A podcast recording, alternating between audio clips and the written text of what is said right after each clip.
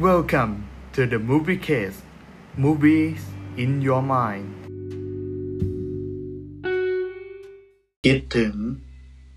วิทยา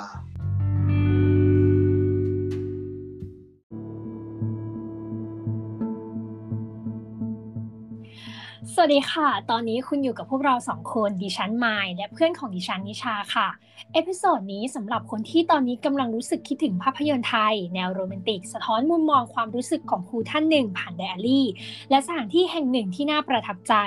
ซึ่งตั้งอยู่กลางเขื่อนอบล้อมไปด้วยภูเขาและผืนน้ำอันกว้างใหญ่ นั่นก็คือ โรงเรียนบ้านแก้งวิทยาสาขาเรียนแพนั่นเองค่ะ ดังนั้นคงทายกันถูกแล้วสิคะว่าพวกเรากำลังพูดถึงภาพยนตร์เรื่องอะไร ใช่ค่ะภาพยนตร์เรื่องนี้ก็คือคิดถึงวิทยานี่เอง นิชาคะ เคยดูค่ะภาพยนตร์เรื่องนี้ไหมคะ มีฉากไหนรู้สึกประทับใจหรือว่าทัดใจสำหรับนิชาบ้าง ถ้าพูดถึงภาพยนตร์เรื่องนี้นะคะ ก็คือเป็นเรื่องที่เรารู้สึกว่าเราประทับใจกับมันมากทั้งภาพแสงสีแล้วก็แบบเพลงประกอบอะไรอย่างนี้ เราจำได้ว่าเราไปดูในโรงนะ เรื่องเนี้ย แล้วพอกลับบ้านมาเราก็เราดูอีกหลายครั้งมาก ๆ มั่นใจเลยว่าไม่ต่ำกว่าห้าครั้ง แต่ถ้าจะให้เลือกฉากที่เรารู้สึกว่าน่าจะสะท้อนคนดูได้ในวันนี้นะคะ ก็คือเราขอเลือกฉากแรกเป็น ฉากที่เปิดตัวครูแอนเลย คือฉากที่ครูแอนเนี่ยเข้าไปในห้องผอแล้วครูแอนกำลังถูกผอเนี่ยตำหนิเนื่องจากครูแอนไปสักรูปดาวมาสามดวงที่ข้อมือทำให้ครูแอนกับผอเนี่ย เกิดการถกเถียงกันไปถกเถียงกันมา แล้วครูแอนเนี่ยก็ไม่ยอม ไปลบรอยสักออกพออก็เลยบอกว่าพอเนี่ยจะย้ายครูแอนน่ะไปย้ายย้ายไปอยู่ที่โรงเรียนในสาขาเรือนแพครูแอนก็เลยได้อยากชนะพออก็เลยไปค่ะ ตรงเนี้ยก็เลยสะท้อนให้เราเห็นว่าแบบรอยสักเล็กๆน้อยๆเนี่ย มันไม่เหมาะกับอาชีพครูเหรอ มันไม่เหมาะสมเหรอหรืออะไรอย่างเงี้ยค่ะ เราก็เลยอยากถามไหมว่าไมามีความคิดเห็นยังไง กับค่านิยมที่ว่ารอยสักไม่เหมาะสมกับการเป็นครูค่ะ ค่ะสำหรับฉากที่นิชาเล่าให้ฟังเมื่อกี้เนาะก็เป็นฉากที่ประทับใจหลาย ๆ คน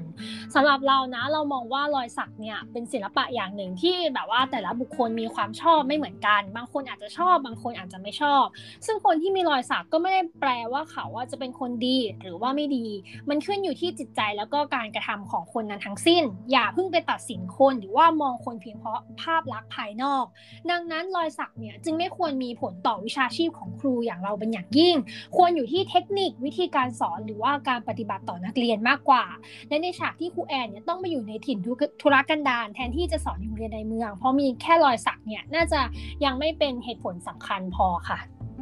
ค่ะนี่นี่มีความคิดเห็นเหมือนไมล์เลยว่า จริง ๆ รอยสักมันก็คือศิลปะอย่างหนึ่งที่คนเราเลือกที่จะเสพมัน แต่คนส่วนมากเนี่ยจะมองความจะมองว่าแบบรอยสักคือสิ่งสกปรกรอยสักคือสิ่งที่ไม่เหมาะสมคือ อะไรอย่างนี้ เราก็เลยอยากให้ทุกคนเนี่ยแบบหลาย ๆ คนเลยรวมทั้งตัวเราแบบเพื่อนๆรุ่นเรา ลูกหลานเราหรือว่าพ่อแม่เราเนี่ยอยากให้ทุกคนเนี่ยปรับเปลี่ยนความคิดว่ารอยสักคือความชอบของคนคนหนึ่งอะเขาไม่ได้เป็นคนไม่ดีหรือว่าแสดงถึงการเป็นคนดีรอยสักไม่สามารถบอกอะไรได้เลยนอกจากความชอบของคนคนนั้น เราก็เลยคิดว่ารอยสักเนี่ยควรปลูกฝังในสิ่งที่มันเป็นศิลปะมากกว่าโดยแบบ เพราะว่าปัจจุบันอะเราพบว่าคนที่มีรอยสักเนี่ย ยังไม่ได้รับการยอมรับในการในด้านการทำงานอะอยู่เยอะมากๆ โดยเฉพาะอาชีพในการรับข้าราชการเนี่ย เราจะพบเลยว่าคนที่มีรอยสักแบบเห็นชัดๆ เห็นชัดเจนภายใต้ภายนอกร่มผ้าเนี่ย เราเห็นเลยว่าเขาไม่ได้รับการเข้าไปทำงาน โดนปฏิเสธไปเยอะมาก เราก็เลยคิดว่าคนเราในสมัยนี้ควรโฟกัสที่ความสามารถของตัวบุคคลมากกว่ารอยสักแค่เล็กๆ น้อยๆค่ะ เพราะว่าแต่ละคนเนี่ยเขาอาจจะมีความสามารถที่ มากกว่าที่เราคิดไว้เยอะมากๆ แล้วเราก็คิดว่าการที่ครูเนี่ยมีรอยสักไม่ใช่สิ่งที่ผิดเลย มันอาจจะเป็นสิ่งที่ดีด้วยซ้ำที่ให้เด็กได้เห็นว่าอ๋อครูมีรอยสัก แต่ครูก็มีความสามารถที่จะสอนเราได้ดีมากๆ สามารถสอนให้เราเข้าใจ สามารถสอนให้เราเป็นคนดี เป็นคนเก่ง เป็นไปตามความฝันของเราได้ค่ะ โอเคค่ะ แล้วไม่สำหรับไม่มีฉากไหนที่แบบรู้สึกว่าชอบหรือว่าอยากสะท้อนสังคมของการเป็นครูบ้างไหมคะอืม สำหรับเราอะก็มีนะมีฉากที่ทำให้รู้สึกถึงปัญหาของเด็กในชนบทเนาะในหนังในภาพยนตร์เรื่องนี้เลยก็คือการขาดแคลนครูในถิ่นทุรกันดารอ่าอันนี้ก็โดยชัดเจนเนาะใช่ โดยจะเป็นฉากที่ครูเนี่ยสอนอะครูสองเนาะอ่าในตัวละครเรื่องอ่านั้นใช่ค่ะครูสอง อ่านไดอารี่ของครูแอนที่มีประโยคหนึ่งเขียนไว้ว่า วันแรกของการถูกเนรเทศโคตรเข้าใจหัวอกของแดจังกึมตอนถูกเฉดหัวไปเกาะเซจู ซึ่งในไดอารี่เนี้ยยังเขียนเพิ่มเติมอีกว่าโรงเรียนแห่งเนี้ยมีครูแอนเพียงคนเดียวนะที่กล้าที่จะมาสอนที่นี่ และนานๆที่จะมีคนหลงเข้ามาสอนในโรงเรียนแห่งนี้ แต่ก็ยังอยู่ได้แบบว่า ไม่นานแล้วก็กลับไป นิชาคิดว่าสาเหตุหลักๆเนี่ยมาจากอะไรเป็นส่วนใหญ่ที่ทำให้ครูอย่างเราเนี่ยไม่อยากไปสอนในถิ่นทุรกันดารหรือว่าในชนบทแบบนี้ อ่าจริง ๆ นี่อันนี้ก็เป็นแบบใกล้ตัวพวกเราเลยเนาะเพราะว่าเราสองคนเนี่ยเป็นนิสิตที่เข้ามา เพราะว่าอยู่ในโครงการครูคืนถิ่นเราก็ใช่เราก็มีความแบบเออเราก็กลัวอยู่ในใจแล้วว่าเราจะโดนไปอยู่ในถิ่นทุรกันดารที่มันไม่มีความพร้อมหรือเปล่าอืมนี่ว่าเหตุผลหลักๆ ของมันที่แบบคนไม่อยากไปอยู่ ถิ่นทุรกันดารก็เพราะว่าหนึ่งเลยคือความลำบาก ไม่มีสิ่งอำนวยความสะดวกให้แบบให้เรามากพอทั้งอำนวยความสะดวกในการใช้ชีวิตเรา ทางด้านการศึกษาแล้วก็อะไรหลาย ๆ อย่างเลย เรารู้สึกว่าสิ่งนี้แหละ คือสิ่งสำคัญที่จะทำให้คนตัดสินใจจะไปอยู่ที่ใดที่หนึ่งอะไรอย่างนี้ถ้าเราดูจากในหนังเนี่ยเราจะพบว่าครูที่ไปอยู่โรงเรียนสาขาเรือนแพเนี่ยเขาไม่ได้ไปแค่สอนหนังสืออย่างเดียว เขาต้องแบบใช้ชีวิตอยู่กับเด็กทั้งการกิน การนอน การใช้ชีวิตทุก ๆ อย่างภายในหนึ่งอาทิตย์นั้น 5 วัน คุณครูจะต้องอยู่กับเด็ก ๆ 24 ชั่วโมงเลย มันไม่ใช่แค่ไปสอนหนังสือและกลับบ้าน แต่มันคือการใช้ชีวิตกับเด็กๆ ซึ่งมันต้องใช้พลังงานเยอะมากๆ ต้องเสียสละทั้งแบบแรงกายแล้วก็แรงใจเลย มันเลยเป็นเหตุผลที่ว่า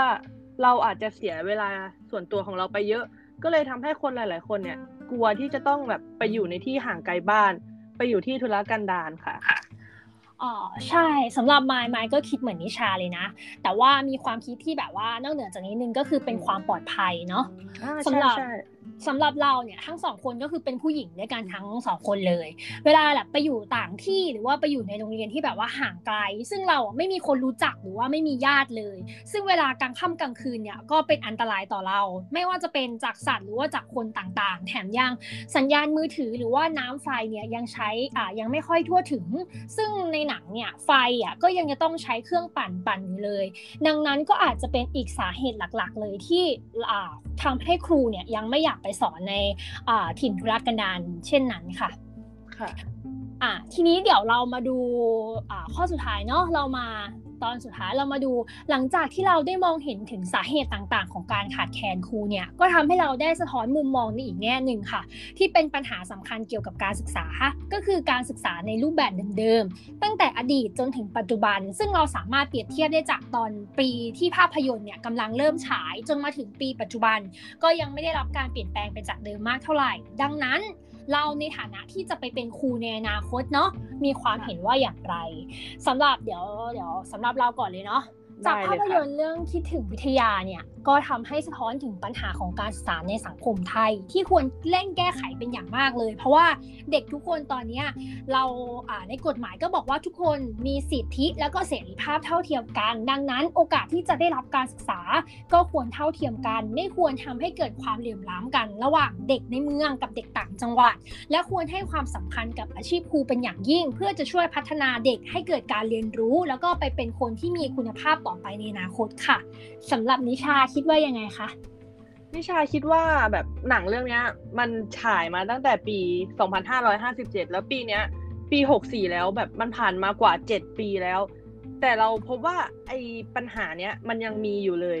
จากการที่เราแบบไปรีเสิร์ชมาเราพบว่าโรงเรียนที่เป็น reference ของหนังเรื่องเนี้ย ยังมีอยู่จริง แล้วก็มีคุณครูที่เอาตัวเองเนี่ย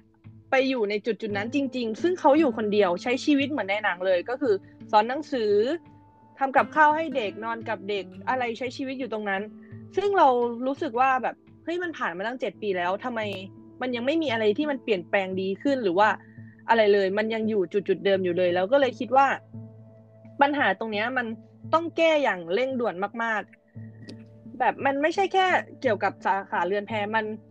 แค่เปรียบเทียบเด็กต่างจังหวัดอย่างพวกเราที่เข้าไปเรียนในกรุงเทพเราก็เห็นความเหลื่อมล้ำมาก ๆ แล้วว่า เด็กต่างจังหวัดกับเด็กในกรุงเทพเนี่ย ได้รับการศึกษาที่ค่อนข้างที่จะแตกต่างกันมาก ๆเลย แล้วยิ่งเด็กต่างจังหวัดที่เขาอยู่ในพื้นที่ชนบทเขาก็จะยิ่งได้รับการศึกษาที่น้อยลงน้อยลงไปเรื่อยๆค่ะ มันก็เลยเกิดความเหลื่อมล้ำมากๆ แต่ถามว่าเราสองคนที่เป็นแบบนิสิตครูหรือว่าครูในอนาคต ข้างหน้าเราจะเปลี่ยนแปลงอะไรได้ไหมเราก็คงที่จะเปลี่ยนแปลงอะไรไม่ได้มากอะค่ะ เพราะว่าเรื่องนี้มันเป็นเรื่องที่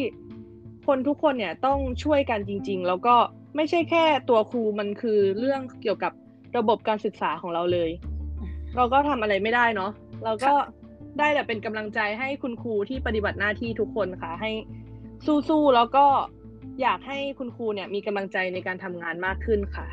โดยแบบวันนี้เราก็ฝากไว้แค่นี้เนาะแต่เรามีคำคมเล็กๆ น้อยๆค่ะ มาฝากให้กับทุกคนค่ะ ก็คือ